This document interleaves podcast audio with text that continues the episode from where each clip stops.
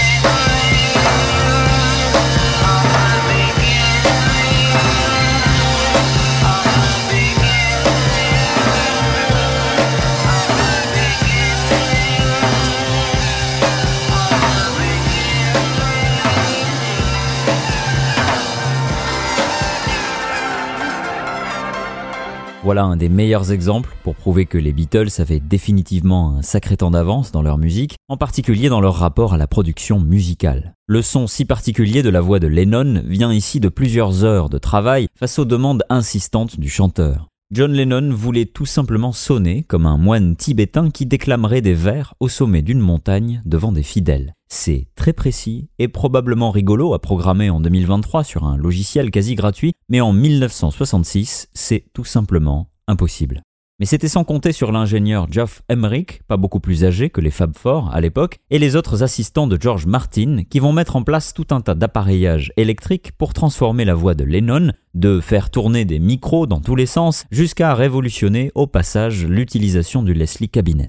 Mais pour une fois, c'est pas vraiment la prouesse technique qui nous intéresse ici, plutôt l'idée elle-même de travailler le son à un tel point que les artistes vont beaucoup trop loin face aux moyens techniques c'est le drame The Cross the Universe, un autre titre de Lennon qui apparaîtra dans une compilation caritative puis dans Let It Be en 1970. Là aussi, un certain rapport à l'écriture et à la musique spirituelle, mais surtout un très grand nombre de prises, de rajouts, d'abandons et de retouches. Peu avant sa mort, Lennon indiquera dans une interview qu'il estime que les Beatles n'ont jamais réussi à vraiment produire Across the Universe tel qu'il l'avait imaginé à l'origine. Pas la bonne intention, pas le bon rythme, pas les bonnes sonorités, et au final des prises de voix et de guitare pas assez convaincantes à son avis. Le contexte de délitement des Beatles à l'époque de sa création y est peut-être pour quelque chose, mais peu importe, ça n'est pas sorti comme il fallait. Et c'est là que notre vertige musical reprend la route que je présentais en introduction, parce qu'il y en a beaucoup des artistes qui ont repris cette chanson par la suite, de David Bowie à Rufus Wainwright, mais pour moi, il suffisait d'attendre 1998 pour réussir à accomplir le projet original de John Lennon. Elle s'appelle Fiona Apple et elle a chanté Across the Universe.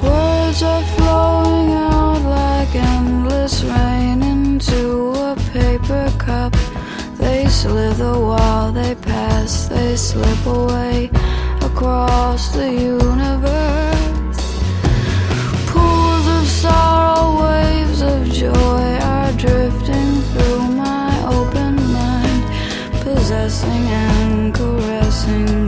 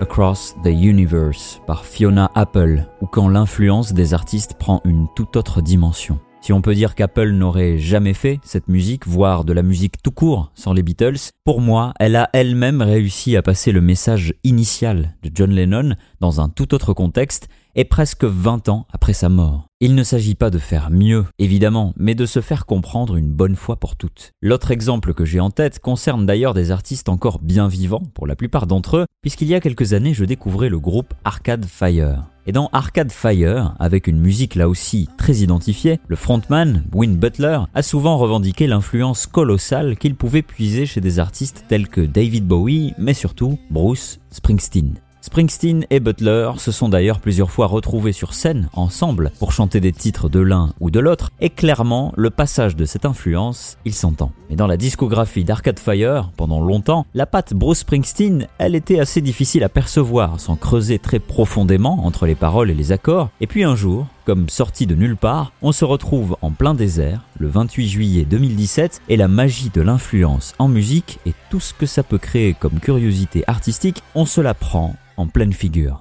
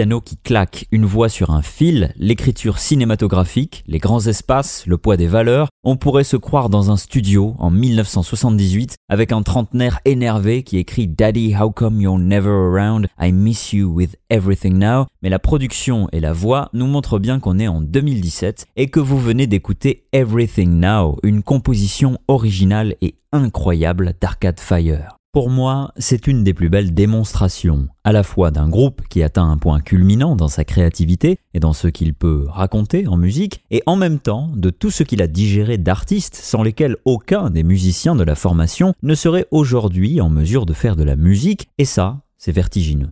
D'ailleurs, on peut rester avec Bruce Springsteen et son rôle dans la musique des nouvelles générations, parce que le vertige est encore plus présent lorsque l'influenceur musicien est toujours en vie et qu'il participe lui-même à une œuvre musicale qu'il a influencée, mais qui n'est pas du tout la sienne. Jack Antonoff est un producteur désormais incontournable aux États-Unis. Vous l'avez peut-être vu se défouler sur un tambour au sein du groupe Fun dans le clip de Some Nights en 2011. Il est aussi connu pour sa propre formation, Bleachers, qui sortira plusieurs albums dont Take the Sadness Out of Saturday Night, sorti en 2021, et qui selon moi est un écho direct du Darkness on the Edge of Town de Springsteen, sorti en 1978. Antonov ne cache pas son inspiration, bien au contraire, jusque dans son travail de producteur pour d'autres artistes, on en reparlera, et dans cet album, on retrouve aussi l'influence d'Arcade Fire, dont on parlait à l'instant, ou même des Beatles, sans oublier tout un tas de sonorités de synthétiseurs directement issus des années 80. Le single qui portera parfaitement cet album, c'est Chinatown. Une balade là encore pleine de synthé, où le narrateur invite sa compagne à le rejoindre dans sa voiture pour une virée en ville, une échappatoire pour une vie meilleure, ou tout simplement n'importe quoi qui puisse s'arracher de la tristesse d'un samedi soir.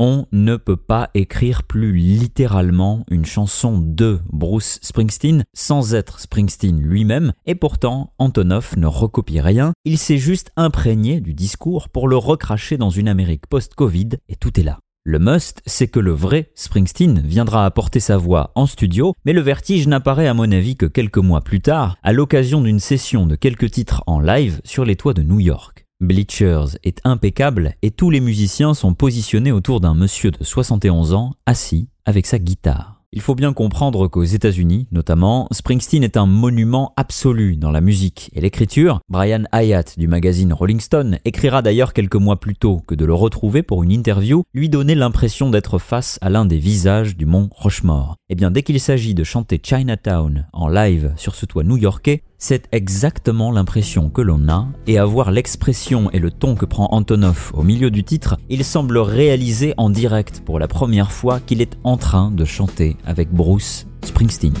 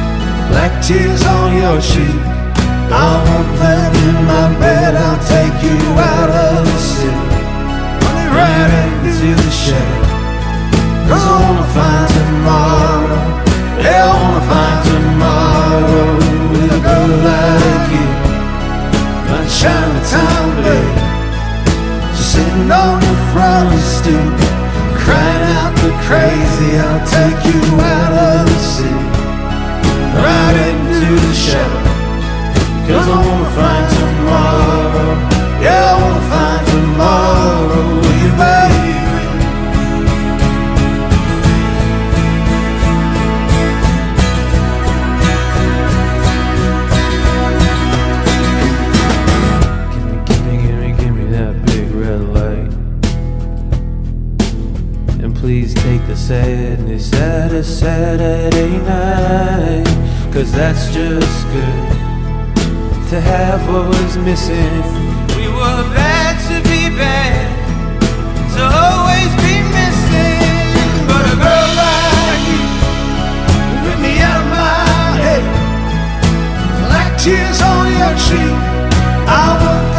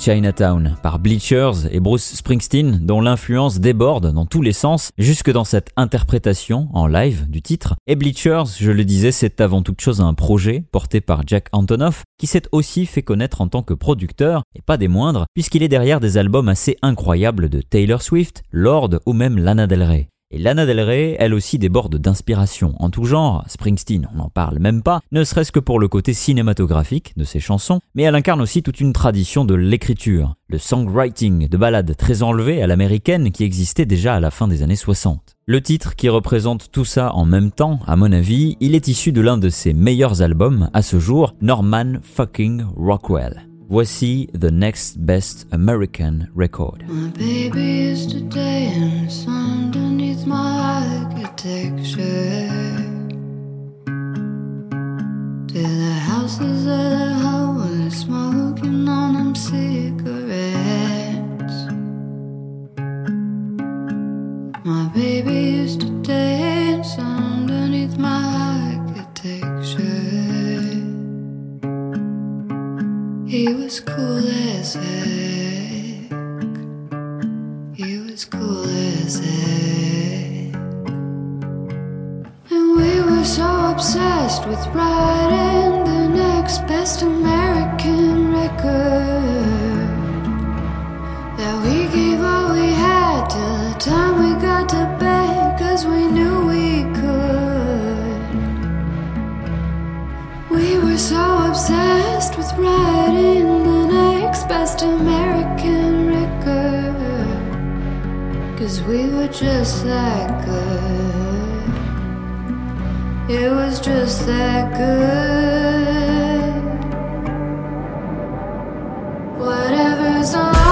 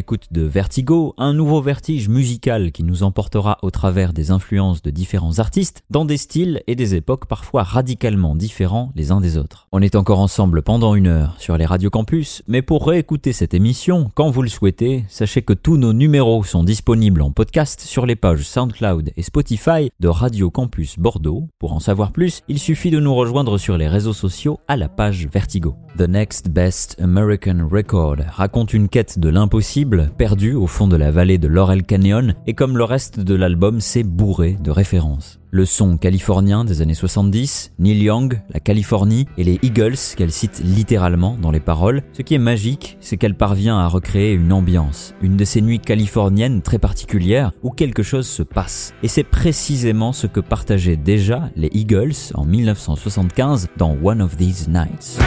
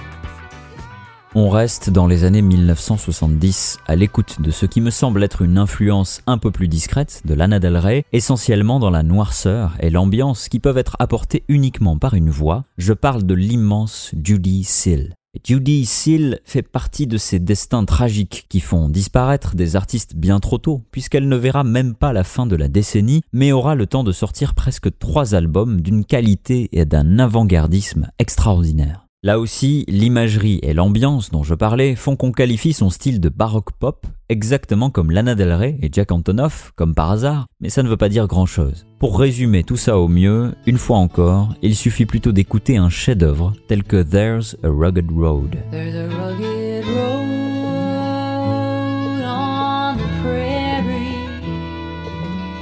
Stretching all across the last frontier. There are strangers strive solitary. Blessed is the lonesome pioneer. Roll on, roll on, roll on. Night birds are flying. Come on, the light is gone. Hope slowly dying. Tell me how you come right through. Still surveying the miles yet to run on a long and lonely road to Kingdom Come.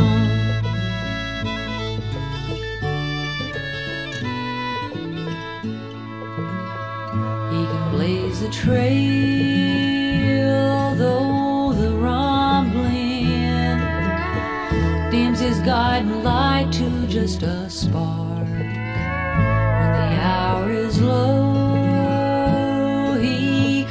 Tumbling.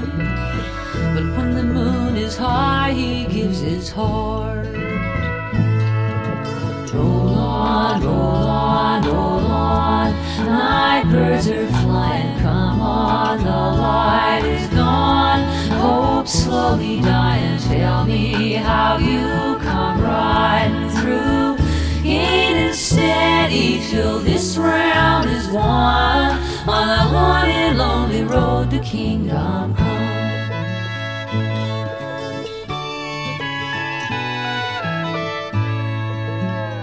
people far below chasing pleasures offer him directions on the run prophets on the path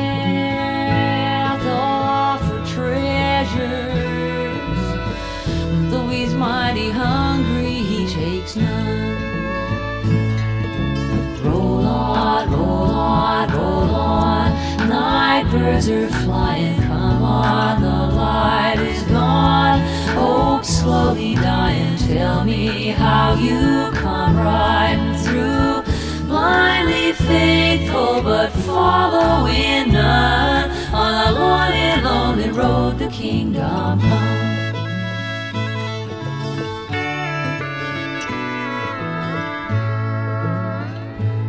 Sun goes down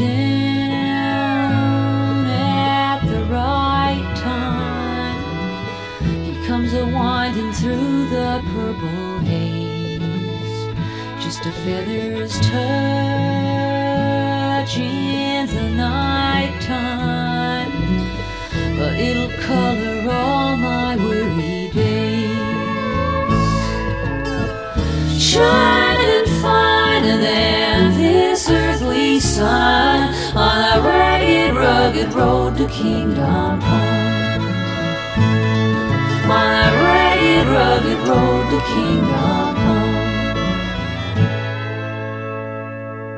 Je pense clairement que si c'était sorti l'année dernière chez un label indépendant, on en parlerait beaucoup plus, mais il a fallu que Judy Seal nous propose la chanson que vous venez d'écouter dans son album Hot Food, sorti en mars 1973. Il faudra attendre la fin des années 90 pour que l'on remette vraiment sa musique en avant, et l'influence sera immense dans la musique folk. Pour moi, on l'entend d'ailleurs beaucoup dans ce que fait Sarah Jarosz avec cette voix si particulière dans. Morning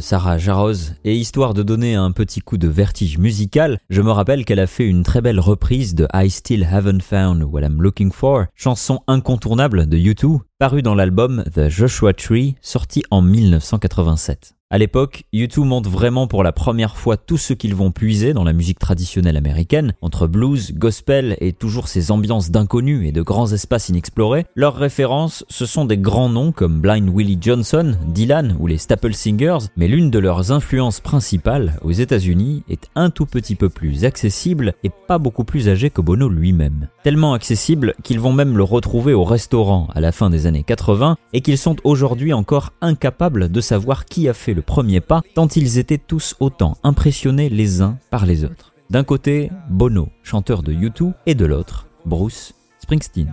Les deux rigoleront plus tard de cette admiration mutuelle dont la timidité a failli ne jamais les faire se rencontrer, et en 2009, les influences se mélangent sur la scène du Madison Square Garden à l'occasion de l'anniversaire du Rock and Roll Hall of Fame, le temple absolu du patrimoine musical américain. U2 et Bruce Springsteen partagent une chanson qui pourrait très bien être écrite par les uns que par l'autre, mais tendez bien l'oreille, car Bono nous dévoile justement tout ce qu'il est venu chercher comme influence à la toute fin de cette version extraordinaire d'I Still Haven't Found What I'm Looking For.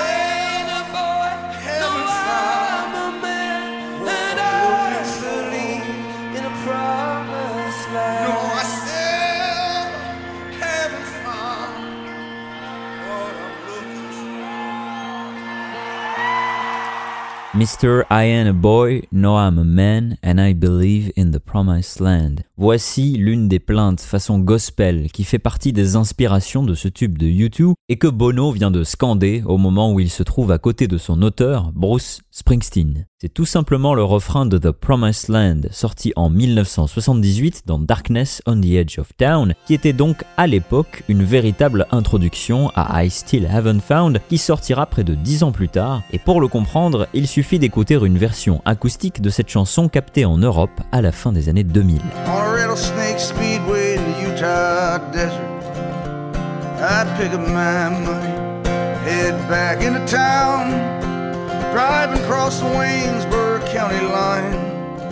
I got the radio on, but I'm just killing time. Working all day in my daddy's garage. Driving all night, chasing some mirage. Pretty soon, darling, I'm gonna take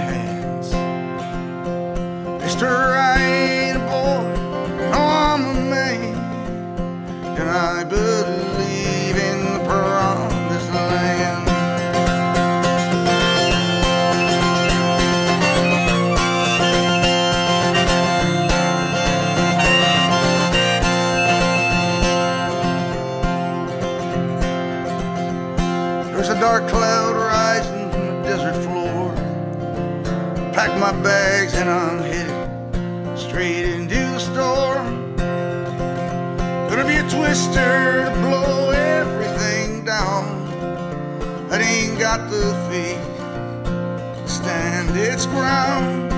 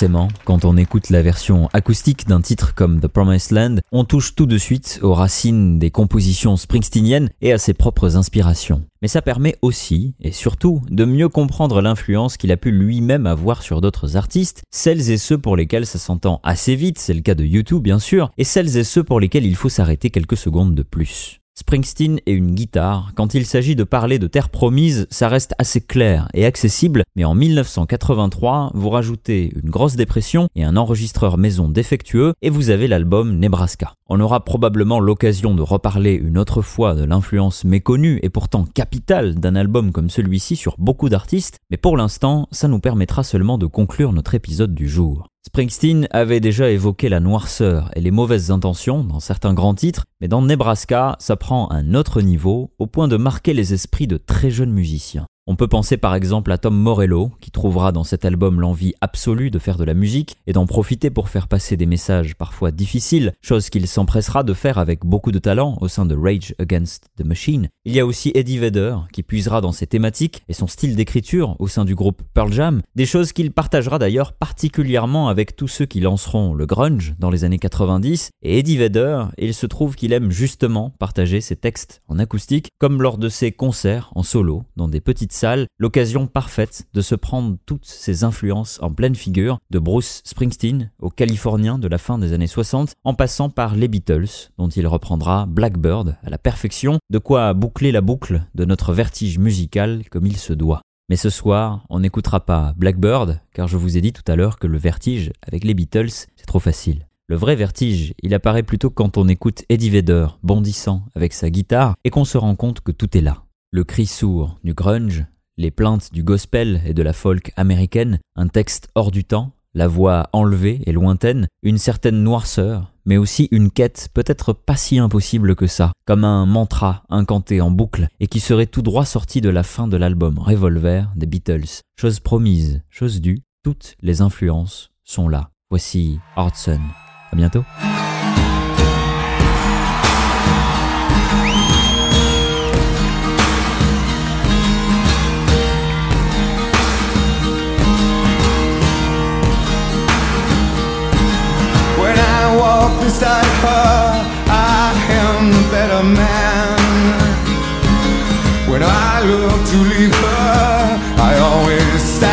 Again. Once I built an ivory tower so I could worship from above. And when I climbed down to be set free, she took me in again. A big,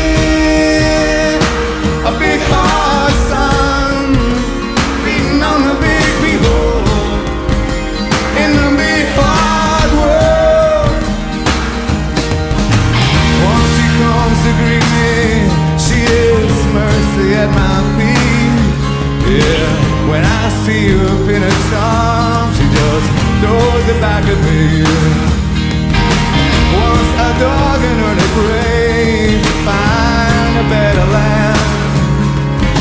She just smiled and laughed at me and took the blues back again. That's a big, a big hard